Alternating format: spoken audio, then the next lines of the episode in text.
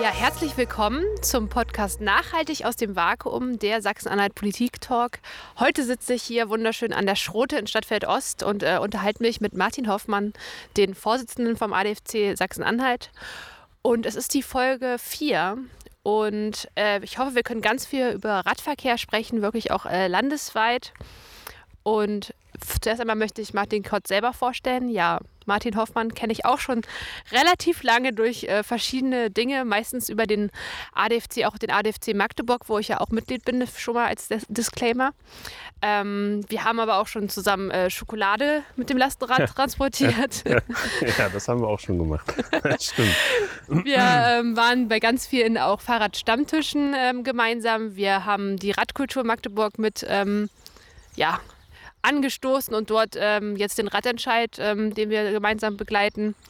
Und ähm, ich weiß, dass Martin auch tatsächlich beruflich ähm, viel mit Verkehr zu tun hat, aber ich weiß ehrlich gesagt gar nicht so richtig ganz genau, also außer dass er da Verkehrszählungen macht und sehr viel auch im Ausland tätig ist, gar nicht genau, was eigentlich seine Ausbildung ist. Deswegen, Martin, vielleicht kannst du dich selber noch mal ausführlicher vorstellen. Ja, also erstmal vielen Dank. Ich freue mich, dass ich heute Morgen hier in der Sitz Sonne sitzen darf, Kaffee trinken und über mein Lieblingsthema sprechen kann. Ähm, ja, also mein Name hast du jetzt schon gesagt. Ich äh, arbeite hier hinter uns in der Goethestraße in einem Ingenieurbüro für Verkehrsplanung. Ähm, der Hintergrund ist, glaube ich, ganz spannend. Ich habe das nämlich gar nicht studiert, sondern habe mich da als Quereinsteiger eingearbeitet. Und ähm, ja, also ich habe sehr viel mit dem Thema logischerweise dann zu tun. Meine Schwerpunkte sind eben, wie du schon angedeutet hast, äh, Verkehrserhebungen, Verkehrszählungen, sowohl automatisiert als auch mit Personal, sowohl im ÖPNV als auch im motorisierten Bereich. Äh, wir machen Verkehrsmodelle, wir machen Verkehrssimulationen mit verschiedenen äh, Software-Sachen und ja, da muss man eben, muss man sich schon reinknien, das habe ich gemacht und das macht mir nach wie vor Spaß. Ich habe ja eigentlich mal was komplett anderes studiert, nämlich Philosophie und Geschichte.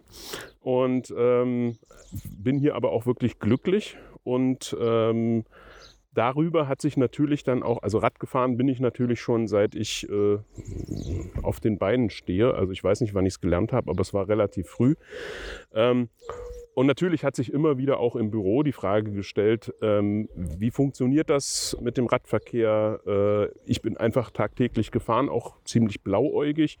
Und irgendwann habe ich mir dann einfach auch die Frage gestellt, so wie, wie alle, die sich irgendwie mit Radverkehr beschäftigen und die äh, versuchen hier Verbesserungen zu erwirken, warum laufen Dinge eigentlich manchmal so schräg im Straßenverkehr, äh, wie sie laufen? Also warum kriegt jede poplige Straße, äh, also für den motorisierten Verkehr, äh, Umleitungen ausgeschildert und mit allem Pipapo. Und warum muss ich mich als Radfahrer hin und wieder fragen, äh, an einer Baustelle beispielsweise oder wenn der Radweg einfach aufhört, ist das Beamen erfunden? Soll ich mich in Luft auflösen? Was soll ich jetzt hier eigentlich machen? Und genau diese Situationen haben mich dann eben dazu geführt, hier vor Ort in Magdeburg äh, 2015 zur Kommunalwahl mir eine Veranstaltung des ADFCs anzuschauen. Und da habe ich dann gemerkt, wie unterschiedlich die Parteien überhaupt auch auf das Thema schauen. Damals war das, der große Begriff Verkehrswende, glaube ich, in der Wissenschaft schon verbreitet, aber so in, im Alltäglichen noch nicht, so auch in den Medien nicht. Ähm, und das war doch auf Magdeburg damals schon gesehen, ziemlich erschreckend, was die Parteien da so von sich gegeben haben. Also ziemlich planlos, äh, ideenlos und manchmal auch einfach, äh, was, was ist Radverkehr eigentlich? Das, das muss man gar nicht mit betrachten sozusagen.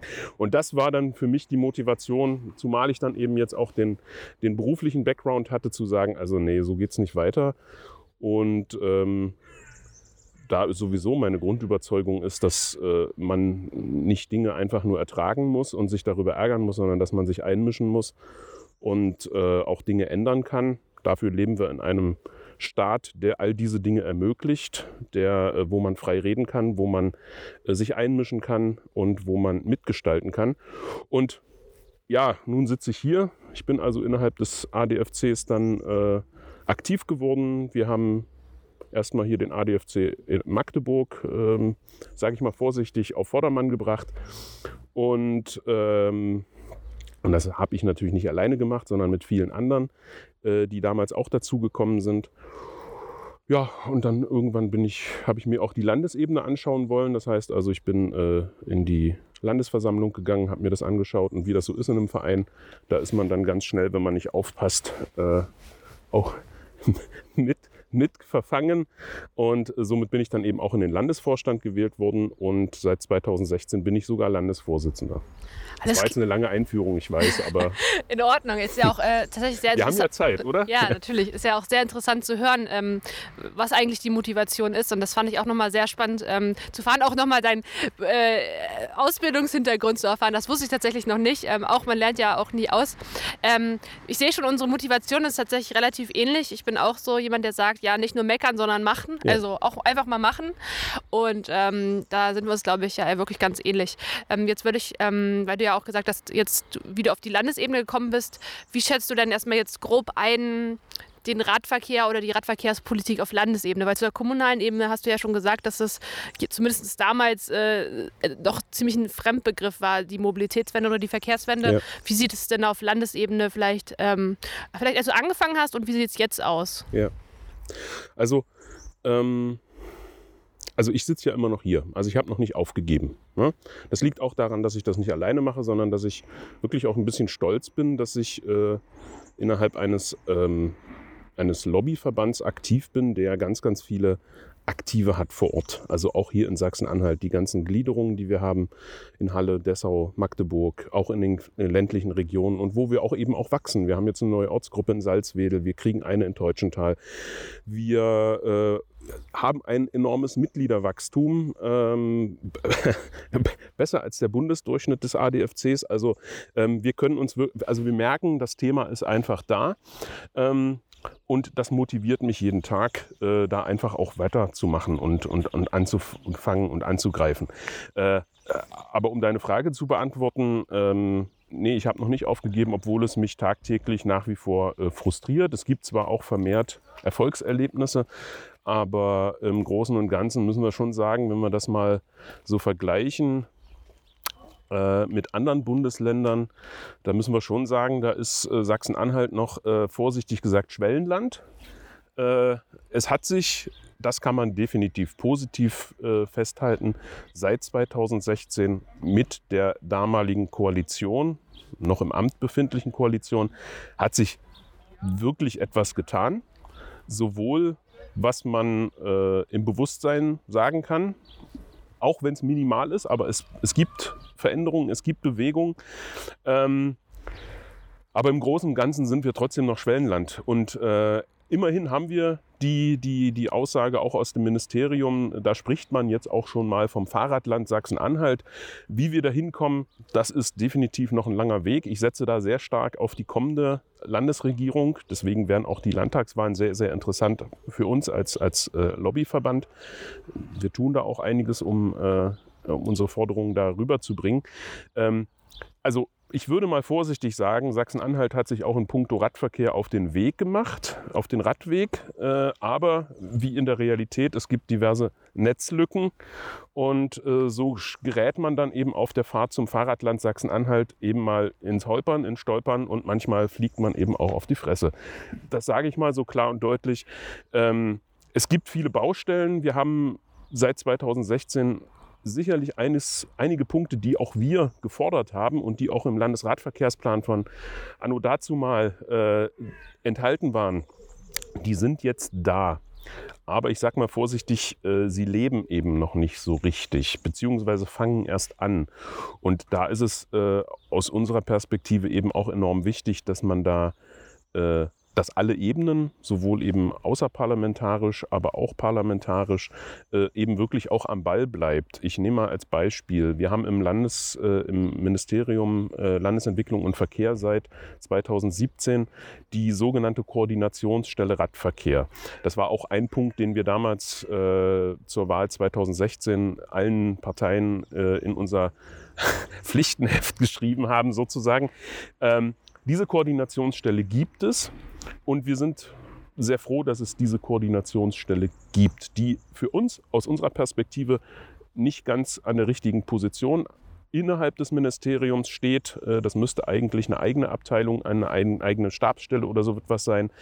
Ähm, und sie ist natürlich auch personell äh, auch wenn immer wieder gesagt wird, äh, alle anderen aus dem Ministerium arbeiten da ja vielleicht dann auch mal mit, wenn es mal eng wird.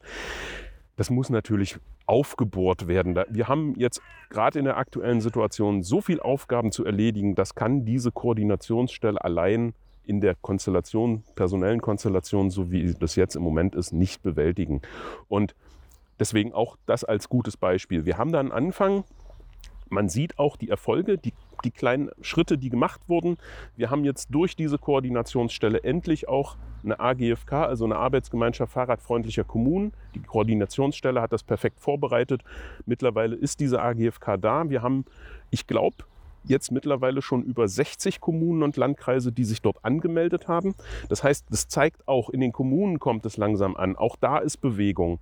Ähm, Vielleicht bevor wir zur AGFK ja. kommen, würde ich noch ganz kurz über die Koordinierungsstelle noch ein bisschen sprechen und dann würde ich zur AGFK ja. kommen. Das ist, glaube ich, sehr ja. wichtig, dass wir beide Themen ausführlich auch äh, behandeln, weil die Koordinierungsstelle, das ist schon was äh, sehr Wichtiges und Richtiges, was du angesprochen hast. Was mich da ein bisschen auf, äh, frustriert, ist nicht nur eben die personelle Ausstattung und auch die Anordnung sozusagen im Ministerium, sondern auch die Verantwortlichkeit und die Durchschlagkraft. Also wenn man sich ja. anschaut, so wie ich das verstanden habe und so wie ich das bis jetzt kennengelernt habe, ist diese ist eine Frau. Ähm, ich habe den Namen auch total vergessen, weil wenn man das versucht zu finden, findet man auch tatsächlich wenig, weil diese Person fast ausschließlich dafür da ist, intern zu mhm. arbeiten, intern zu koordinieren und nicht nach außen in die Öffentlichkeit ja. richtig zu treten. Also wenn man zum Beispiel im Verkehrsministerium äh, auf der Webseite so versucht, da was zu, rauszufinden, ist das wirklich sehr schwer, äh, da irgendwas zu finden. Ähm, das ist natürlich auch was, was in meinen Augen auch äh, angepasst werden muss. Einmal ähm, die Anordnung überhaupt, also sozusagen als Stabstelle viel weiter oben anzusiedeln und wirklich als Querschnittsthema das auch zu denken, ja. dann personell besser auszustatten, Verantwortlichkeit und auch Macht hört sich so böse an, aber natürlich die Durchschlagkraft irgendwie zu hören, und die Person muss sowohl nach innen oder das, das hoffentlich die Stabstelle, also im Sinne von der Stab, also mehrere Leute, muss irgendwann mal nach innen und nach außen wirken, in meinen Augen. Also das ist ja. auch was, was ich noch auf jeden Fall ergänzen wollen würde ähm, zu ja, dieser Koordinierungsfunktion. Aber ich bin auch erstmal natürlich deiner Meinung, es ist erstmal cool, dass es überhaupt da irgendwie äh, jemanden gibt oder da über ein Augenmerk drauf gelegt wurde. Ja. Also um das nochmal aufzugreifen, natürlich. Also äh, deswegen habe ich das ja versucht so, so, zu beschreiben. Also wir machen wirklich kleine Trippelschritte äh, hin in Richtung Verbesserung. Aber was wir eigentlich brauchen, sind große, wir müssen uns die sieben Meilenstiefel anziehen, eigentlich, äh, wenn wir wirklich so vorankommen wollen, wie es die Leute draußen auf der Straße auch verlangen. Ähm, um das auch nochmal klar und deutlich zu sagen, wir reden hier nicht mehr über ein Nischenthema. Wir sehen äh, in den letzten Monaten und Jahren und Corona hat das nur noch verstärkt. Auch die Menschen in Sachsen-Anhalt wollen Fahrrad fahren. Und woran merken wir das? Wir können die Fahrradhändler in Sachsen-Anhalt fragen die wissen teilweise nicht mehr, wie sie die Nachfrage abdecken sollen. Die wissen nicht mehr, wie sie Reparaturanfragen bearbeiten sollen. Und mittlerweile ist es ja sogar so, dass die Hersteller schon nicht mehr nachkommen. Das heißt also auch für beispielsweise für 2021 ist die Jahresproduktion schon abverkauft. Das zeigt, äh, die Bevölkerung, Teile der Bevölkerung, die sind schon viel weiter. Die wollen auf die Straße nicht mehr mit dem Auto nur, sondern auch mit dem Fahrrad. Und alle Altersgruppen sind damit gemeint. So, um einfach nochmal zu zeigen, das hat eine Bedeutung.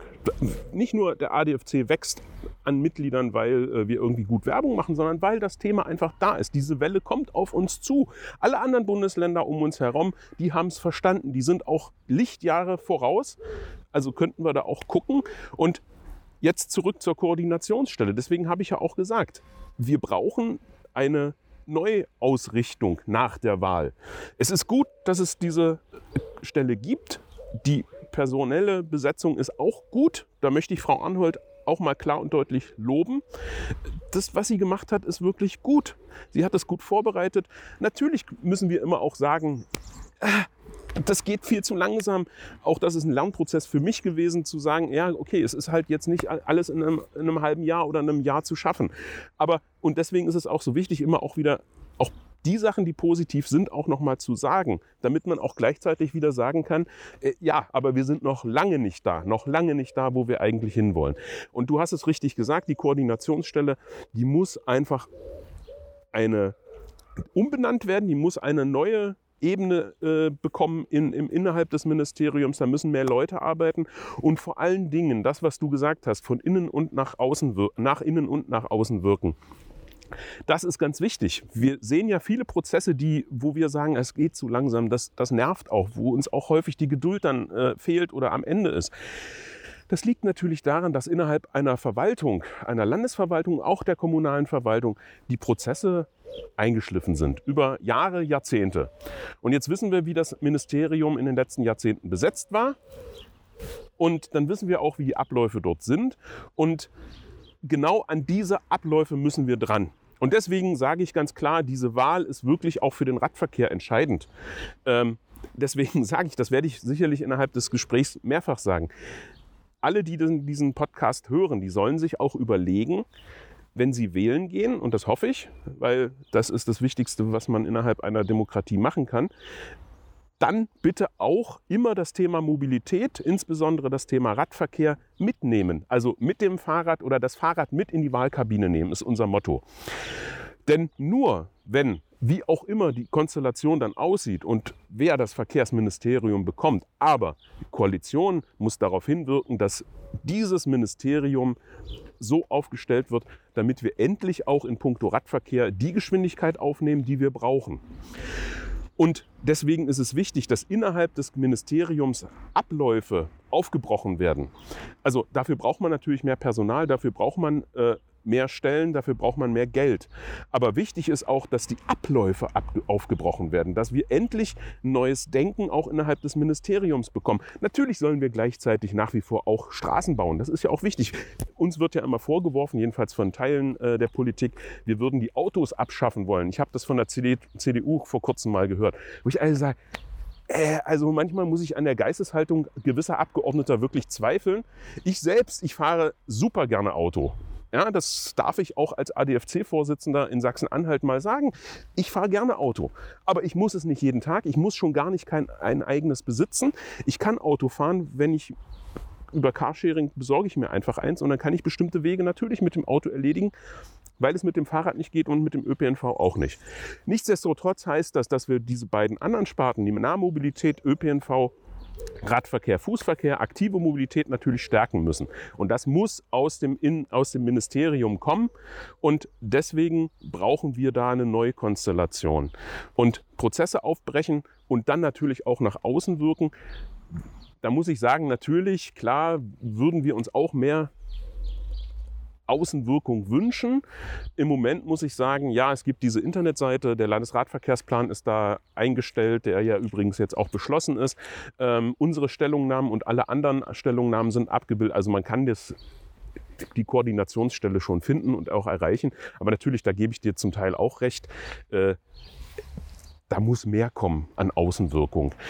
Wir mussten die Koordinationsstelle mit Absprache des äh, Pressesprechers des Verkehrsministeriums darum bitten, dass wir, wir machen ja auch einen Podcast als ADFC Sachsen-Anhalt, dass wir Frau Arnold mal interviewen können. Das hat dann auch alles geklappt, das ist alles kein Problem. Aber sowas muss natürlich aus dem Ministerium rauskommen von selbst und da muss einfach auch da muss man mit einer breiten Brust dastehen und sagen, so, wir wollen jetzt hier die Nahmobilität fördern, wir sind für den Radverkehr da.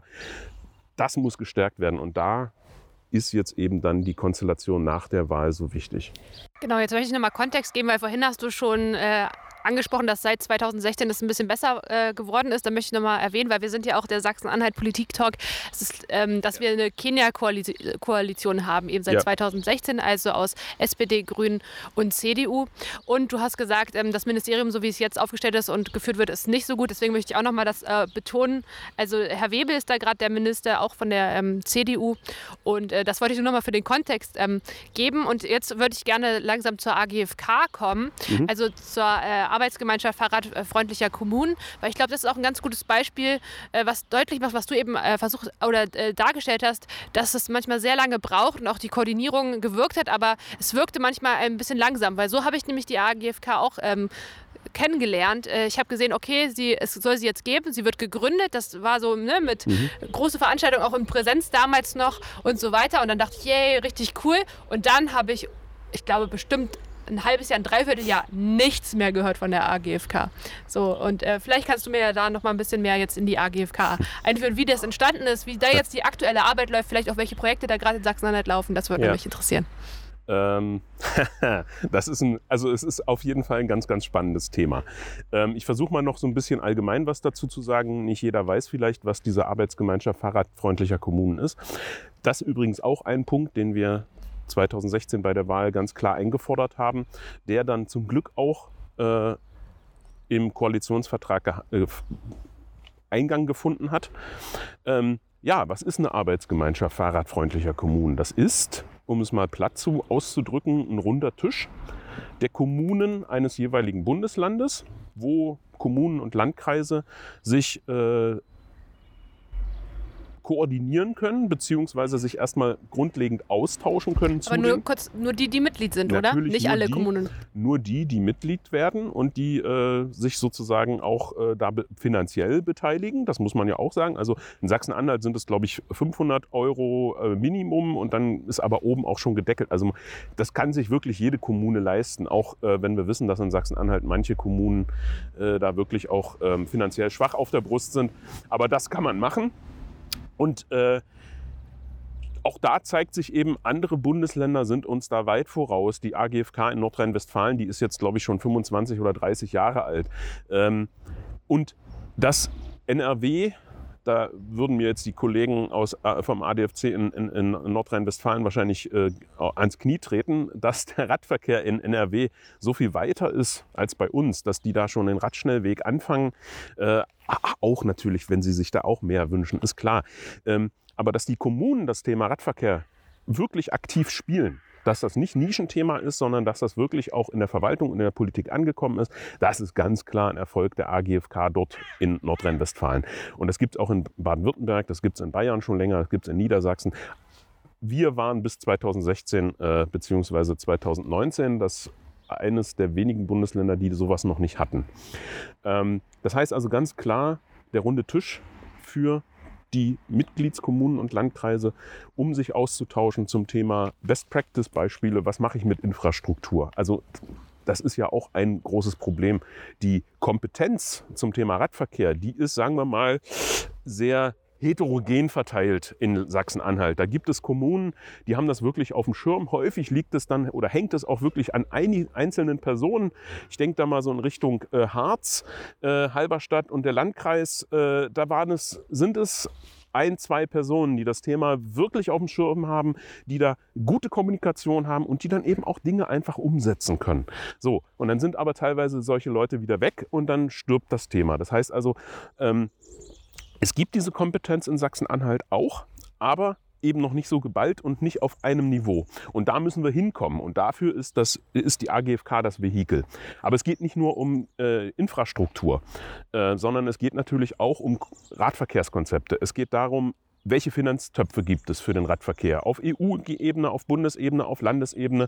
Wo kriege ich Geld, damit ich welches Projekt umsetzen kann? Ideen für Projekte, die gibt es fast überall. Und wenn es von Bürgerinitiativen kommt vor Ort, die wir in Sachsen-Anhalt auch haben, äh, gar nicht so wenige, ähm, die, wo man dann eben sich dort an der AGFK, äh, an die Geschäftsstelle wenden kann und sagen kann, okay, also wir haben jetzt hier ein Projekt, wir haben den Wunsch aus der, aus der Bevölkerung, dass wir da eine Verbindung brauchen. Ähm, und dann kann man innerhalb der AGFK eben eine Anfrage stellen. Die Geschäftsstelle ist dafür da, das zu koordinieren. Und äh, soweit sozusagen der äh, Plan. So viel zur Theorie.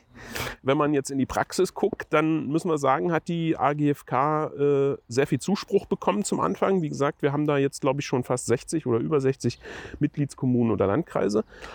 Das zeigt, das Interesse ist da und es war sehr gut, dass dieser Anknüpfungspunkt zum Thema geschaffen wurde. Ja, und dann können wir jetzt hier so einen Reisigballen, der durch die Gegend fliegt, einblenden mental. Ähm, wir haben lange gewartet, dass die Geschäftsstelle dann ordentlich besetzt wurde. Wir wissen, dass die Geschäftsstelle in Aachen sitzt, also einer Großstadt in Sachsen-Anhalt an der Elbe, wo äh, der Bär steppt. Ähm, Ironie? Ja, natürlich Ironie. Ich denke, das versteht man auch. Ähm, Nichtsdestotrotz, wir haben natürlich sofort, als der erste Geschäftsführer eingestellt war, sofort Kontakt aufgenommen. Und ich muss sagen, ich kam mit dem Herrn Ganzert, der damalige Geschäftsführer, sehr gut klar. Wir haben sehr viel miteinander telefoniert, uns auch mehrfach getroffen. Dann kam Corona, auch Corona. Ähm, und dann muss ich sagen, äh, war dann plötzlich Funkstille und es stellte sich heraus, dass Herr Ganzert nicht mehr der Geschäftsführer war. Über die Gründe äh, kann ich nichts sagen, will ich auch nichts sagen, aber offensichtlich, äh, wie sage ich das jetzt vorsichtig, gab es innerhalb der Geschäftsstellenleitung der AGFK und dem, der Geschäftsstellenführenden Kommune äh, gewisse Schwierigkeiten. So, und das Ergebnis war, dass dann wiederum ein halbes Jahr, glaube ich, ein halbes Jahr äh, die Geschäftsstelle gar nicht mit einer Leitung besetzt war, sondern da gab es dann nur einen Mitarbeiter. Ähm, und das zeigt sich eben auch. Das Einzige, das muss man auch noch sagen, das Land unterstützt die AGFK jährlich mit 150.000 Euro. Auch das war eine Forderung von uns, dass das wirklich auskömmlich, man kann immer mehr, aber dass es erstmal zum Laufen kommt, dass man da auch zwei Leute beschäftigen kann und vielleicht für das eine oder andere Projekt Geld hat. Ähm, das heißt, die Unterstützung ist da. Das muss noch nicht allein aus den Mitgliedskommunen bezahlt werden. Ja, ja, ich weiß nicht, was sich die Mitgliedskommunen und Landkreise gedacht haben. Ich weiß nicht, wie oft sie von der AGFK überhaupt gehört haben. Ähm, immerhin, äh, das ist jetzt dann leider auch ironisch, haben sie es jetzt dann geschafft, äh, Elektroladestationen zu kaufen für die Mitgliedskommunen weil das Geld musste ja ausgegeben für werden. Für Pedelecs und E-Bikes und S-Pedelecs, ja, denke ich mal. Genau. Ja. ja. nicht für Autos. Also das wäre jetzt dann doch ein bisschen vermessen. Ich wollte es nur nochmal ähm, Also das wäre jetzt vermessen gewesen. Aber äh, da zeigt sich wieder das zum Anfang gesagte äh, äh, Trippelschritte. Und eigentlich bräuchten wir jetzt äh, nach anderthalb Jahren AGFK da müsste es eine Internetseite geben, da müsste es einen Twitter-Account geben. Die gibt es überall, ne? Aber da müsste jeden Tag was drüber laufen. Das Einzige, was zuletzt lief, war die Abbildung. Da wurde der Pappkarton mit der Elektroladestation fotografiert und äh, ein paar Hanseln waren drauf. Ich sage das jetzt auch mit ein bisschen Ärger in der Stimme. Äh, und dann ging dieses Foto darüber. Da haben wir wieder das Thema, auch wie bei der Koordinationsstelle. Für mich ist die Außenwirkung der AGFK gleich null. Wie das intern läuft, wie die Kommunikation zu den Kommunen läuft, wie der Austausch ist, dazu kann ich im Moment nicht so viel sagen. Ähm, immerhin wüsste ich jetzt nicht, dass schon wieder jemand ausgetreten ist. Aber das, was die Außenwirkung angeht, auch, dass man einladend wirkt auf alle anderen Kommunen, dass sich das rumspricht. Wir hier sind die Chance, hier Radverkehr wirklich nach vorn zu bringen. Es lohnt sich, bei der AGFK Mitglied zu werden. Ähm, Zero. Aber ich habe irgendwie doch gehört, dass es noch ein anderes Projekt geben soll mit äh, Zählen vom, von Radfahrenden, also so diese Station. Oder bin ich da falsch informiert? Ähm, ja, und die AGFK, die hat äh, so eine mobile Zählstation. Also eine, eine Möglichkeit, äh, dass man Radverkehr zählt. Ähm, über die genaue technische, also das weiß ich jetzt natürlich aus dem beruflichen Kontext, es gibt ja da verschiedene Möglichkeiten, Radverkehr zu zählen. Ich weiß jetzt nicht genau, welche Messmöglichkeit Sie da nutzen, ob das eine Kamera ist, ob das Radar ist, ob das Bodenplatten sind äh, oder so eine Schläuche oder ob das irgendwie eine Schleife ist, eine mobile. Keine Ahnung. Ähm, das ist auch eben noch ein Angebot innerhalb der äh, AGFK-Kommunen oder an die AGFK-Kommunen und Landkreise diese Zählstation eben äh, ausleihen zu können und dann eben für eine gewisse Zeit sich innerhalb der Kommune einen Ort zu suchen oder auch verschiedene, um einfach mal eine Erhebung zu haben, wie viel Radverkehr haben wir denn. Okay, also jetzt haben wir viel über die AGFK gehört und äh, ich nehme da auf jeden Fall viel mit für die nächste Legislatur. Ich glaube, da ist noch auf jeden Fall Ausbaubedarf, was, die, was das ja. Outcome wirklich angeht, also ja. konkrete Projekte, die da rauskommen, aber vielleicht auch Marketing im Sinne von auch noch mehr Kommunen äh, anwerben und natürlich auch die Kommunikation in den Kommunen oder zwischen ja. den Kommunen noch zu stärken. Jetzt haben wir aber sehr viel über Kommunikation. Wenn ich da noch mal ganz kurz hm? äh, reinhaken kann, also gut, dass du es noch mal ansprichst. Äh, das ist natürlich auch eine meine Hauptaufgabe neben dem Aufbohren der Koordinationsstelle im Ministerium und dem dortigen Durchbrechen der Denkweisen ähm, ist natürlich auch wichtig, dass die Politik auch an dem Thema AGFK dranbleibt. Wir haben es jetzt immer wieder versucht, als ADFC äh, auf die Agenda zu setzen innerhalb des äh, Ausschusses für Landesentwicklung und Verkehr. Da wurden jetzt, glaube ich, zweimal äh, sozusagen die, ähm, die Geschäftsstellenleitung bzw. Vertreter aus dem Vorstand äh, zum Rapport gebeten, sozusagen einfach mal zu sagen, was haben sie vor und wo stehen wir. Und das muss natürlich regelmäßig passieren. Also klar, eigentlich sind die Mitgliedskommunen und der Vorstand dafür zuständig, die Geschäftsstelle zu überwachen.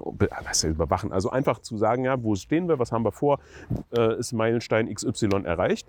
Aber das muss natürlich auch aus der Politik passieren und dann muss auch sichergestellt werden, dass das Geld nach wie vor in den Haushalt eingestellt wird. Würde man jetzt beispielsweise diese 150.000 Euro, was im Haushalt des Landesverkehrsministeriums Peanuts sind, ähm, um mal diesen schönen Begriff zu nutzen. Ähm, wenn man das jetzt streichen würde, wir sind noch nicht an der Stelle, dass die Kommunen das alleine machen können, dann würde dieses Konstrukt sofort zusammenfallen aus meiner Sicht. Von daher ist es auch da wichtig, wirklich auch als Appell an die Politik, äh, nach der Wahl dort an dem Thema dran zu bleiben und unbedingt zu gucken, dass die finanzielle Absicherung da ist und dass man sich regelmäßig auch informieren lässt und dass man dann eben auch mal fragt, wenn bestimmte Dinge nicht passiert sind, warum das so ist und woran es mangelt und was die Politik tun kann, damit es besser ist. Okay, habe ich mir im Hausaufgabenheft Gut, äh, notiert. Prima. Aber jetzt würde ich wirklich gerne, weil wir haben wirklich viel über Strukturen, Koordinierung, Vernetzung gesprochen. Das ist ein sehr wichtiges Thema auf jeden Fall. Aber lasst uns doch, ich glaube, das, was Sachsen-Anhalt noch am meisten fehlt, über das Thema reden, Infrastruktur. Radinfrastruktur. Ja. Was sind denn da die Forderungen oder die Wünsche vom ADFC Sachsen-Anhalt? Ach ja je, wo soll ich da anfangen? Ähm, wo soll ich da anfangen? Also grundsätzlich äh, brauchen wir, äh, sagen wir mal so, wir haben ja jetzt einen Aufschlag, ne? der übrigens eben durch die Koordinationsstelle auch ähm, bearbeitet wurde und jetzt zu dem Punkt gebracht wurde, wo wir sind. Ich rede vom Landesradverkehrsplan. 2020, der erst 21, glaube ich, rausgekommen 2030 ist. 2030 heißt das, bitteschön. 2030, ja? ah, sorry, haben, dann habe ich es vertauscht. also auf Landesebene ist noch kein Plus dran, sondern es ist ja. 2030. Ähm, wenn man die Zeitabläufe in der Verwaltung anschaut, dann muss man sagen, ja, ist vielleicht auch nicht ganz schlecht, das so zu nennen. Aber wir haben jetzt einen neuen Plan.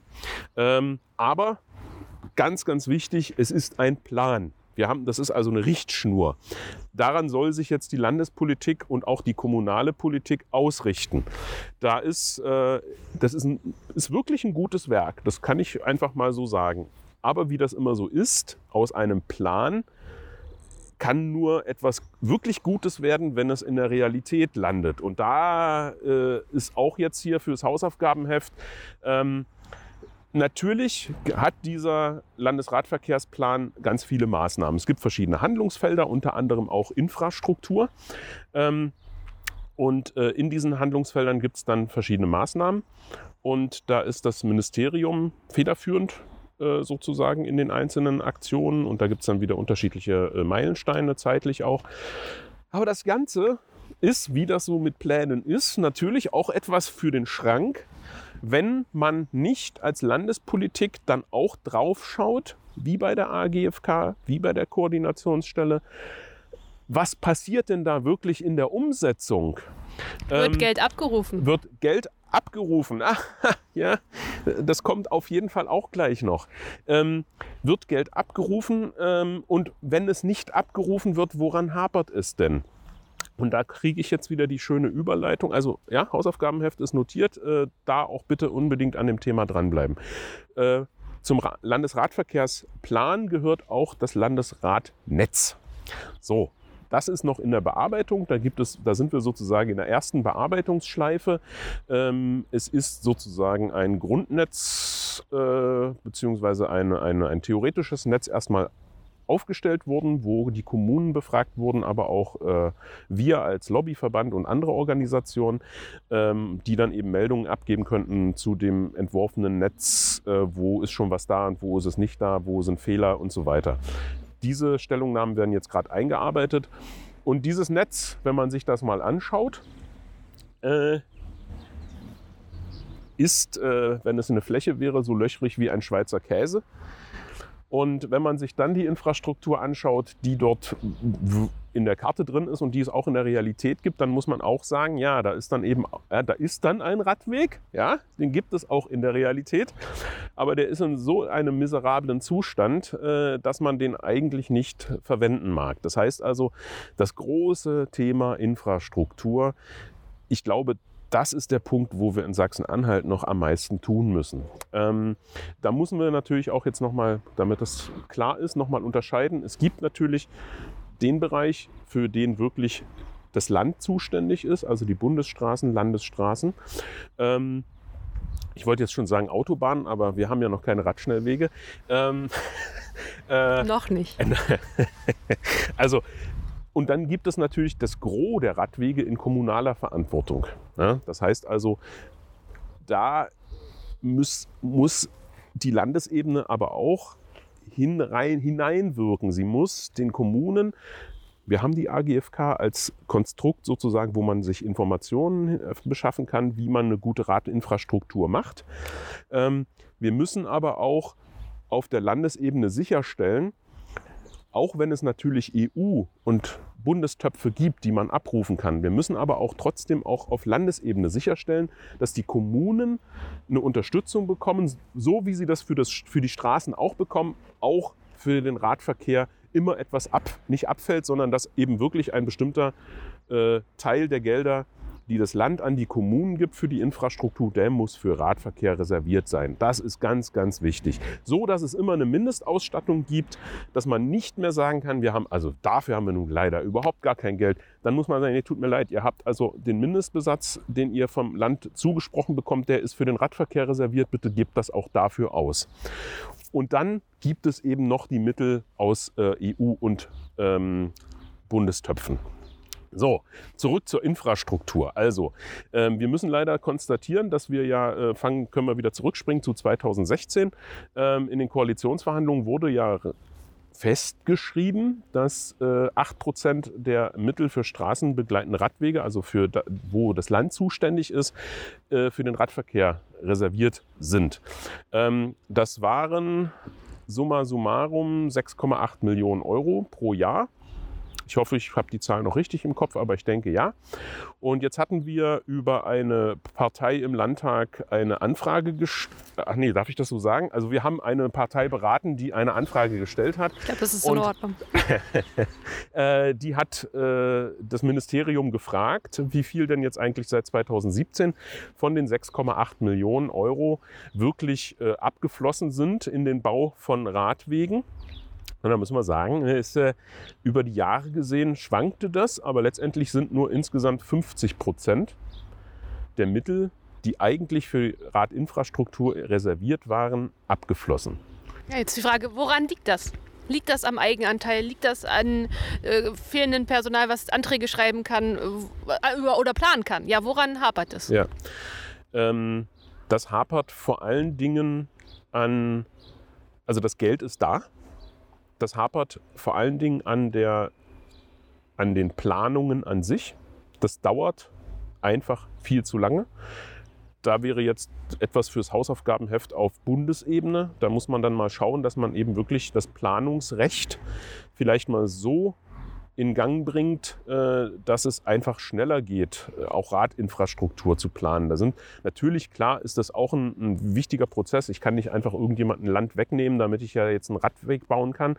Äh, das ist schon klar, aber diese Prozesse müssen einfach beschleunigt werden. Das ist mal das eine. Da können wir aber auf Landesebene, denke ich, relativ wenig tun, außer uns auf Bundesebene dafür einsetzen, dass es eine Beschleunigung gibt. So, das ist das eine. Dann brauchen wir ganz, ganz, ganz dringend mehr Planerinnen und Planer. Es fehlt schlichtweg das Personal. Und das ist nicht nur ein Problem bei der Landesstraßenbaubehörde, also auf der Landesebene, sondern das ist auch ein Problem in jeder einzelnen Kommune und in jedem Landkreis. Wir haben leider in Deutschland äh, nicht allzu viele Hochschulen, Universitäten, die äh, zum Thema Verkehr ausbilden, speziell vielleicht auch noch mit dem Schwerpunkt Radverkehr. Ähm, wir haben zwar jetzt seit einem Jahr, glaube ich, oder anderthalb Jahren diese Stiftungsprofessoren vom BMVI, also dem Bundesverkehrsministerium, äh, wo ähm, äh, an Hochschulen äh, der Radverkehr jetzt speziell gelehrt und integriert werden soll in vorhandene Studiengänge. Aber Keine bei uns in Sachsen-Anhalt, sondern nur, ich glaube, die nächste ist in äh, Wolfenbüttel. Genau, in Salzgitter äh, an der Hochschule, Salzgitter-Wolfenbüttel, ich weiß gar nicht, wie die Konstellation ist, aber so ist das. Ähm, und das ist das Problem. Wir kriegen einfach schlichtweg zu, wir haben zu wenige Menschen, die, äh, die hier für das Thema arbeiten. Und da muss man aber auch sagen, äh, für die Sachen, die man da macht, das ist jetzt keine Raketenwissenschaft. Ja, also klar, wir brauchen schon Ingenieursdenken, natürlich, ähm, aber das kann man sich auch aneignen. Also warum nicht auch Geografen beispielsweise, die so ein, wenigstens ein grundlegendes Verständnis von, äh, von, von Planung haben, die auch ein Grundverständnis haben von, von, von Siedlungsstruktur. Welchen Einfluss hat das denn eigentlich für, für das Verkehrsaufkommen? Auch nochmal ein wichtiges Thema. Auch sowas musste eigentlich äh, ins Hausaufgabenheft für die, für die Landesregierung. Aber das nur nebenbei. Das heißt also, wir brauchen ein Konzept, wie wir Planerinnen und Planer nach Sachsen-Anhalt holen, wie wir äh, es so attraktiv machen, dass man auch hier bleiben möchte. Das betrifft ja eben leider nicht nur Planerinnen und Planer, sondern es betrifft viele Bereiche. demografisches Problem. Genau. Ähm, aber nur so kommen wir voran. Also ich will jetzt ich will niemandem unterstellen, dass äh, Radverkehrsinfrastruktur äh, bewusst gehemmt wird, weil es ist einfach immer noch egal. An der einen oder anderen Stelle gibt es das, aber das ist nicht grundsätzlich so, sondern ich habe denk, schon den Eindruck, dass man auch in den Behörden, in der Landesverwaltung gewillt ist, das Thema jetzt mehr und mehr doch auch zu berücksichtigen. Und ich muss sagen, dass ich mit der Antwort, es gäbe keine Menschen, die das jetzt bearbeiten können, die Projekte, äh, ich kann das nachvollziehen. Ich weiß, dass es zu wenige Absolventinnen und Absolventen gibt im Moment. Ähm, und deswegen müssen wir uns umschauen, wie kann man das anders strukturieren. Wir haben in der Vergangenheit mehrfach äh, den zuständigen Ministerien und den Ministern äh, das unter die Nase gehalten, dass es doch äh, eine Überlegung äh, wert wäre, mal zu schauen, kann man das nicht in einer Hochschule auch in Sachsen-Anhalt irgendwie äh, verankern. Also wir haben ja hier eine Hochschule in Magdeburg, da gibt es ja äh, Bauwesen, da ist auch ein ganz, ganz kleiner Teil Verkehr dran. Warum kann man nicht versuchen, das irgendwie aufzubauen? Oder wir haben so viele ähm, Fachhochschulen oder Hochschulen, äh, die, ich denke, da wäre es auch gut aufgehoben, wo man eben also ein bisschen als duales Studium, dass man ein Praktikum bei der, also den praktischen Teil bei der LSBB macht äh, und den theoretischen Teil eben an der Hochschule. Da auch da Urban Planning haben wir auch noch an der Hochschule Anhalt, aber das kriege ich auch kaum mit. Also ich habe ganz selten mal Leute, die äh, da einen Abschluss haben, habe ich schon öfter im Bewerbungsverfahren und so mitbekommen. Aber so an sich, dass da mal ein Praktikum oder irgendwas auch bis nach Magdeburg, sage ich jetzt mal hier als Magdeburgerin, da kriegt man wenig mit. Also ich glaube, wir brauchen tatsächlich, wie du sagst, vielleicht dann eher mit der Hochschule Magdeburg-Stendal da was. Und ähm, wir brauchen eben dann auch, wie gesagt, es ist keine Raketenwissenschaft, wir brauchen einfach Training on the Job. Und äh, da gibt es verschiedene Möglichkeiten, wie man das machen kann. Also natürlich brauche ich erstmal ein, ein, ein, Grundverständnis dafür für die Materie, aber dann kann ich eben dann auch als Training on the Job schauen, wie ich mich in das Thema einarbeite. Ich, ich sag mal salopp, alle Menschen, die im ADFC aktiv sind zum Thema Infrastruktur, die haben sich das Thema ja auch angeeignet und die sind teilweise aussagefähiger als jemand aus der Verwaltung. Das heißt, es ist möglich. Es ist keine Zauberei. Man kann sich mit dem Thema Radinfrastruktur so beschäftigen, dass man grundlegende Kenntnisse hat und letztendlich braucht man ja nur wissen, wo es steht. Äh, zum Beispiel in der ERA. Darauf ne? wollte ich jetzt auch gehen, nicht zum äh, Werkzeug eines Verkehrsplaners oder einer Verkehrsplanerin, weil das ist dann auch wieder, soweit ich weiß, ja auch ein Landesthema, welche Richtlinien hier eigentlich ähm, gelten und wie sie genau, also im Detail ausgestaltet werden oder wie sie ähm, sozusagen angewendet werden müssen. Ähm, das wird ja zwar auf Bundesebene in einem Verein, muss man ja sagen, werden ja so eine Richtlinien ähm, erstmal äh, vorformuliert, aber die auf Landesebene werden sie ja dann sozusagen wird dann sozusagen ein Stempel drauf gemacht und gesagt, okay, das gilt jetzt bei uns und es gilt so und so. Also man kann da noch ein, zwei Änderungen machen. Äh, vielleicht kannst du dazu noch mal was sagen, zu den ganzen Richtlinien und so weiter. Also es gibt also die, äh, die ERA, die Empfehlung für Radverkehrsanlagen, ähm, die ist in der aktuellen Version aus 2010. Die befindet sich in der Bearbeitung. Das heißt, es wird demnächst eine neue Version, eine überarbeitete Version geben. Und die ist für das Land Sachsen-Anhalt eigentlich, also Klammer auf, eigentlich Klammer zu, verbindlich. Also für alle Baumaßnahmen, die äh, die Landesebene angeht, äh, da muss die ERA 2010, also die aktuelle Version, eingehalten werden. Mhm. So weit die Theorie. Ähm, das ist nicht immer so. Also wir können hier mal in Richtung äh, Tunnelbaustelle in, in, Magdeburg schauen. Äh, da ist klar, da hat man an der einen oder anderen Stelle wohl offensichtlich äh, geschlafen. Äh, das ist ja auch ein großes Ärgernis. Wir können aber auch nach Dessau schauen, wir können nach Halle schauen, wir können auch ins flache Land schauen, nach Stendal, ähm, wo wir immer wieder sehen, da wird neu gebaut äh, und da ist die ERA nicht eingehalten. Also, dass man einen Radweg einfach mal mit zwei Metern baut, so wie äh, das Regelmaß ist und eben nicht mit 1,50 Meter, so wie es in der Verwaltungsvorschrift steht, was im, einfach das Mindestmaß ist und das Aufkommen wächst. Das ist einfach nicht mehr nicht up to date. So, wenn wir das anfragen, wenn wir das kritisieren, wir sind ja auch als Lobbyverband äh, eingebunden ähm, Stellungnahmen abzugeben zu Bauvorhaben. Und wenn wir das dann regelmäßig anmahnen, dann heißt es, ja, die Planungen, die sind ja von 1871. Ähm, kurz nach dem Deutsch-Französischen Krieg äh, ist die ja entworfen worden und da ist schon der Stempel von Bismarck drauf. Und deswegen äh, machen wir das nur mit 1,50 Meter. Also das ist natürlich jetzt auch ironisch und maßlos übertrieben. Morgen. ähm, aber das ist das Grundproblem. Das heißt also, wir treffen immer noch auf Planungen, die eben vor der Ära-Zeit sozusagen 2010 angefangen wurden und deswegen mit dem Mindeststandard gebaut werden. Und da müssen wir auch von wegkommen. Da sind wir wieder bei der Koordinationsstelle, da sind wir wieder dabei, Denkweisen aufzubrechen. Es muss Standard werden, der Radweg ist zwei Meter breit, Punkt aus, fertig, keine Diskussion.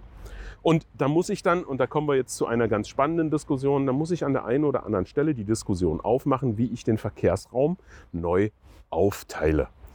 Insbesondere in den Städten. Und äh, da werden wir um die harte Diskussion nicht herumkommen, dass wir eben Fläche, die aktuell für den motorisierten Verkehr, egal ob er sich bewegt oder ob er steht, sieht man ja hier sehr schön. Wir sitzen ja hier an der Schrote äh, in der Goethestraße.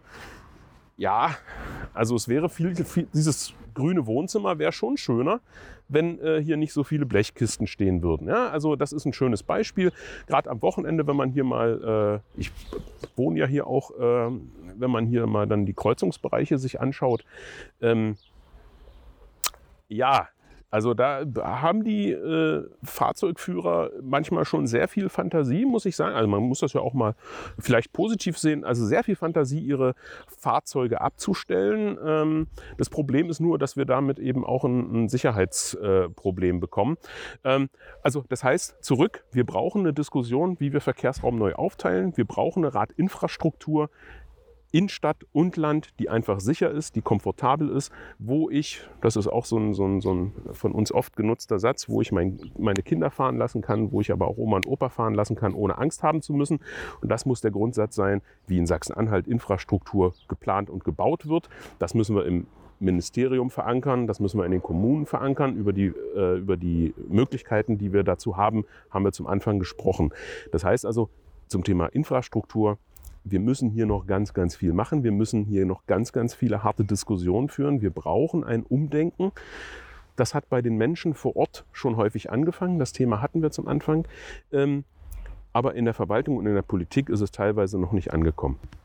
Jetzt hast du Gott die Verkehrssicherheit angesprochen. Die würde ich vielleicht noch dich einfach in zwei ganz kurze Statements ähm, bitten auf Landesebene. Wie können wir die Verkehrssicherheit ähm, verbessern in Sachsen-Anhalt? Also wir sind ja, wir sind ja in einer glücklichen Lage und ich bin auch sehr froh äh, für die, für die äh, Diskussionsmöglichkeiten und die Anspr Ansprachmöglichkeiten, die wir damit haben, dass 2018 im März ja der Landtagsbeschluss äh, Vision Zero, keine Verkehrstoten mehr in Sachsen-Anhalt äh, beschlossen wurde oder ja, äh, beschlossen wurde.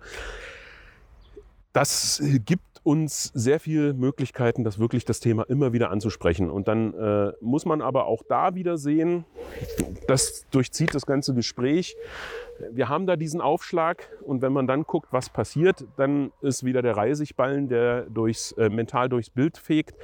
Es gibt in Sachsen-Anhalt als gutes Beispiel, es gibt den Verkehrssicherheitsbeirat als Institution. Da sind verschiedene, auch wir als ADFC eingebunden, ähm, Organisationen, Polizei, ähm, Ministerien etc., um zum Thema Verkehrssicherheit in Sachsen-Anhalt äh, zu diskutieren, Leitlinien festzuhalten. Ähm, festzulegen, woran sich eben dann Kommunen und Landkreise und äh, Landespolitik äh, bzw. Verwaltung halten soll. So, und jetzt schauen wir. Ich höre schon im Hinterkopf, da ruft jetzt jemand, ah, wir haben aber Corona. Ähm, dass es digitale Möglichkeiten für Zusammenkünfte gibt, scheint man im Verkehrsministerium irgendwie so noch nicht festgestellt zu haben. Dieser Verkehrssicherheitsbeirat als große Institution in Sachsen-Anhalt, der hat in den letzten zwei Jahren nicht ein einziges Mal getagt. Wir haben, ich weiß nicht, wie oft daran erinnert, es ist einfach schlichtweg nichts passiert. Und da muss ich schon die Frage stellen, ähm, wie wichtig ist uns eigentlich das Leben der Menschen in Sachsen-Anhalt? Jetzt mal fokussiert auf, den, auf das Thema Verkehr. Wir haben jetzt gerade die aktuellen Zahlen bekommen. Wir haben immer noch viel zu viele Verkehrstote, auch wenn die Zahl runtergegangen ist, unter anderem eben durch, äh, durch Corona. Aber das, das, ist einfach zu wenig, was da passiert. Wir haben jetzt auch noch mal als Beispiel, also wir haben der Verkehrssicherheitsbeirat, nichts passiert, wo ich mich frage, warum eigentlich nicht? Warum haben wir dieses Instrument, wenn wir es dann nicht nutzen? Zwei ganz aktuelle Beispiele. Das Innenministerium hat sich äh, überlegt, ähm, zwei Aktionstage durchzuführen zum Thema Verkehrssicherheit. Müssen wir erstmal sagen, gutes Thema, wunderbar, Aktionstag, Aufklärung, äh, alle Menschen im Verkehr sensibilisieren, wunderbar, das brauchen wir. So, und jetzt gucken wir uns aber mal an, was da passiert ist. Äh, der eine Tag hieß, hatte den Hashtag Mensch mit auf dem Rad. Ähm, Guckt man sich die Unfallzahlen an, haben wir äh, auch bei den getöteten Radfahrern äh, immer noch viel zu viele. Wir sind, haben da die Vision Zero noch lange nicht. Ähm, und dann muss man sich mal die Zahlen anschauen und dann sieht man, ja, also die äh, toten Radfahrer, die wurden nicht durch Fußgänger erschlagen oder durch andere Radfahrer umgefahren, sondern die sind getötet worden, weil sie eine leider eine Begegnung mit LKWs hatten oder eben mit einem Auto. Und wenn man sich dann die Aktionstage anschaut, dann ist in der Öffentlichkeit, was in den Pressemitteilungen mitgegeben wird und was man auf den sozialen Kanälen sieht, ja, wir haben Radfahrende kontrolliert wir haben darauf geachtet, dass sie einen Helm tragen, dass sie Warnwesten anziehen. Da fängt man ja auch bei den ganz Kleinen schon an. Wo ich sage, äh, tut mir leid, ihr lest eure Zahlen nicht. Ihr könnt eure eigene Statistik nicht richtig auswerten. Warum setzt man den Fokus, wenn es um Verkehrssicherheit für Radfahrende geht, darauf, dass man Radfahrer kontrolliert, ob sie Kopfhörer haben, ob sie einen Helm, äh, Helm aufhaben, ob sie leuchtende Westen anhaben, wenn das Problem doch beim motorisierten Verkehr liegt. Ich weiß nicht, das wird auch Eingang finden in die erste Anfrage, die wir im neuen Landtag stellen, zu diesen Aktionstagen. Ich möchte gerne wissen, wie viele andere motorisierte Fahrzeuge wurden kontrolliert, gerade im in, im Punkto dieser Schwierigkeiten, die wir haben mit Überholen, mit Geschwindigkeit einhalten, mit nach neuer STVO, LKWs müssen mit Schrittgeschwindigkeit abbiegen, wenn sie rechts abbiegen. Sind diese Sachen auch kontrolliert worden? Und dann werden wir die Frage stellen, warum richten Sie Ihre Programme auf die Opfer aus und nicht auf die, von denen eigentlich die Gefahr ausgeht. Und das ist wiederum ein schönes Beispiel, wo wir sagen, wir haben eigentlich das Instrument, so ein Aktionstag Verkehrssicherheit ist ganz wichtig, aber wir machen es schlichtweg falsch. Okay, also notiert äh, Vision Zero wirklich mit mit Leben füllen, ist auch äh, lustig, ja. aber tatsächlich das auch ernst nehmen und äh, eben nicht ähm, ja, vom Opfer aus denken, sondern tatsächlich mal gucken, wo sind wirklich die Probleme. Jetzt würde ich die letzten fünf Minuten noch nutzen und über Radtourismus sprechen. Das ist ein, tatsächlich ein Thema, was mir auch relativ wichtig ist. Martin freut sich jetzt nicht so dolle, aber ich weiß, dass auch viele im ADFC das Thema durchaus auch sehr wichtig finden und äh, gerade in Corona, beziehungsweise nach Corona, glaube ich schon, dass der Radtourismus tatsächlich erheblich aufblühen wird und noch stärker wird, als er jetzt schon äh, ist. Also was sind da die Forderungen und Wünsche? Radtourismus.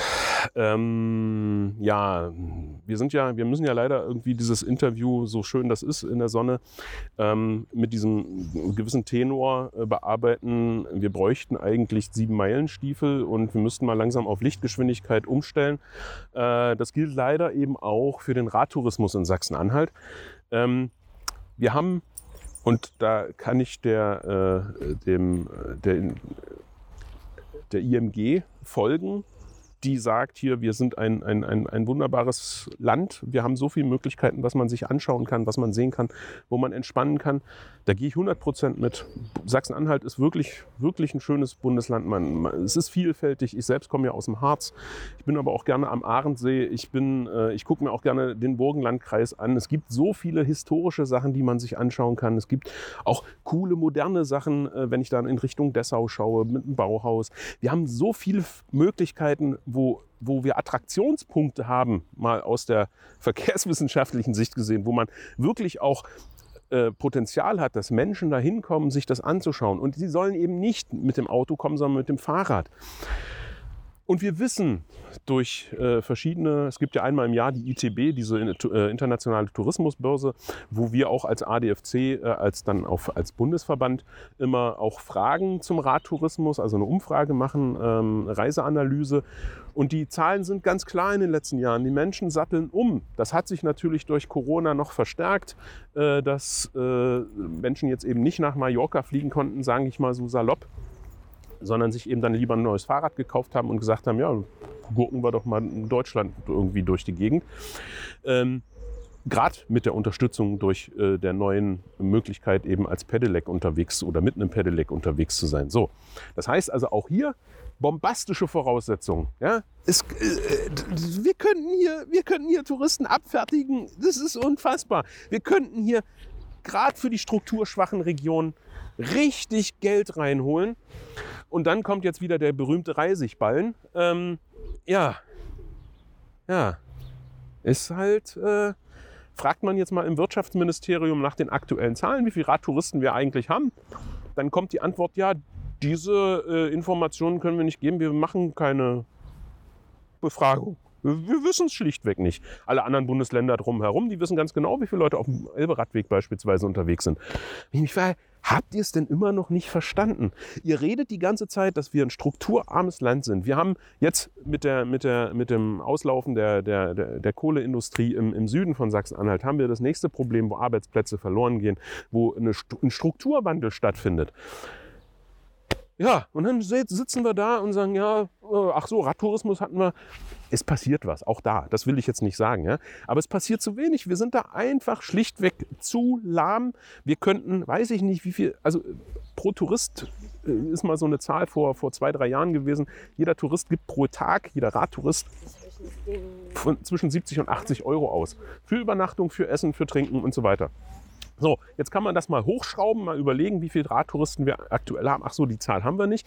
Ähm, wenn man das mal vergleicht mit anderen Bundesländern, die vielleicht ähnlich äh, aufgestellt sind wie Sachsen-Anhalt, wir könnten hier richtig Kohle machen. Und wir haben die Möglichkeiten. Wir müssten jetzt hier nicht irgendwas neu, alte Schlösser wieder sanieren oder irgendwas in die Landschaft setzen, damit wir einen Attraktionspunkt haben, sondern die sind ja alle da. Wir müssen sie nur nutzen. Und das passiert aktuell nicht so, wie wir uns das vorstellen. Das heißt also auch hier fürs Hausaufgabenheft im Radtourismus ist ganz, ganz viel zu tun. Und wenn man Möglichkeiten hat, im Wirtschaftsministerium etwas neu zu machen, Strukturen aufzubrechen und eine Neuaufstellung zu schaffen, dann sollte man auch das tun. Alles klar, auch wieder ins Hausaufgabenheft notiert. Also da auch ist sehr viel Potenzial da, äh, gerade auch für die strukturschwachen Orte. Und äh, da passt ja auch wieder der, Pass, äh, der Name des Podcasts sehr gut, nachhaltig aus dem Vakuum. Das ist ja auch tatsächlich so gemeint, weil tatsächlich für mich auch Sachsen-Anhalt einen Potenzialraum auch äh, darstellt. Ich bedanke mich ganz herzlich bei dir, Martin, ähm, für das Gespräch. Ich habe jetzt gemerkt, ich glaube, ähm, sollte ich reinkommen und bis jetzt sieht es ganz gut aus, sollten wir vielleicht nach 100 Tagen das Gespräch ähm, nochmal ansetzen. Und ähm, ich glaube, es gibt noch so viele Themen, die noch offen sind im Bereich Radverkehr. Da sollten wir uns vielleicht noch mal einfach treffen. Das, das sollten wir tun. Also ich habe jetzt hier, hier nebenbei noch meine Notizliste. Äh, ich habe ja letztendlich jetzt nur über, über zwei oder drei Themen gesprochen. Es, es gäbe ja da noch ganz, ganz viele andere Dinge auszuwerten und äh, noch Dinge, die man ins Hausaufgabenheft schreibt. Das muss man jetzt nicht alles im Podcast abhandeln. Aber du siehst, ähm, das Thema ist echt groß und wir haben hier wirklich riesiges Potenzial, was äh, also nicht nur im Radtourismus, was einfach nicht genutzt wird. Und Jetzt haben wir die ganze Zeit gar nicht, also der Podcast heißt wie nachhaltig? Nachhaltig aus, aus, dem, Vakuum. Vakuum. Wir haben ja diesen ganzen Sachen gar nicht beleuchtet. Was, was bedeutet denn, wir haben ja uns nicht theoretisch damit auseinandergesetzt, was bedeutet denn eigentlich die Förderung des Radverkehrs für die Menschen, für die Kommunen und auch für die Landesfinanzen? Was könnte man einsparen, was könnte man äh, generieren? Ähm, dass das eben alles nur Vorteile hat, wenn man Radverkehr fördert. Das heißt also, wir können hier noch einen zweiten und einen dritten Podcast anhängen äh, äh, fürs Hausaufgabenheft.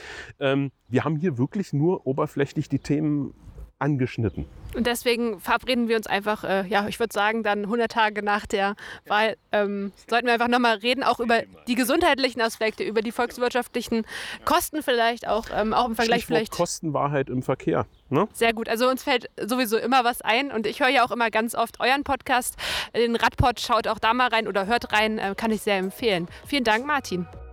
Sehr, sehr gerne.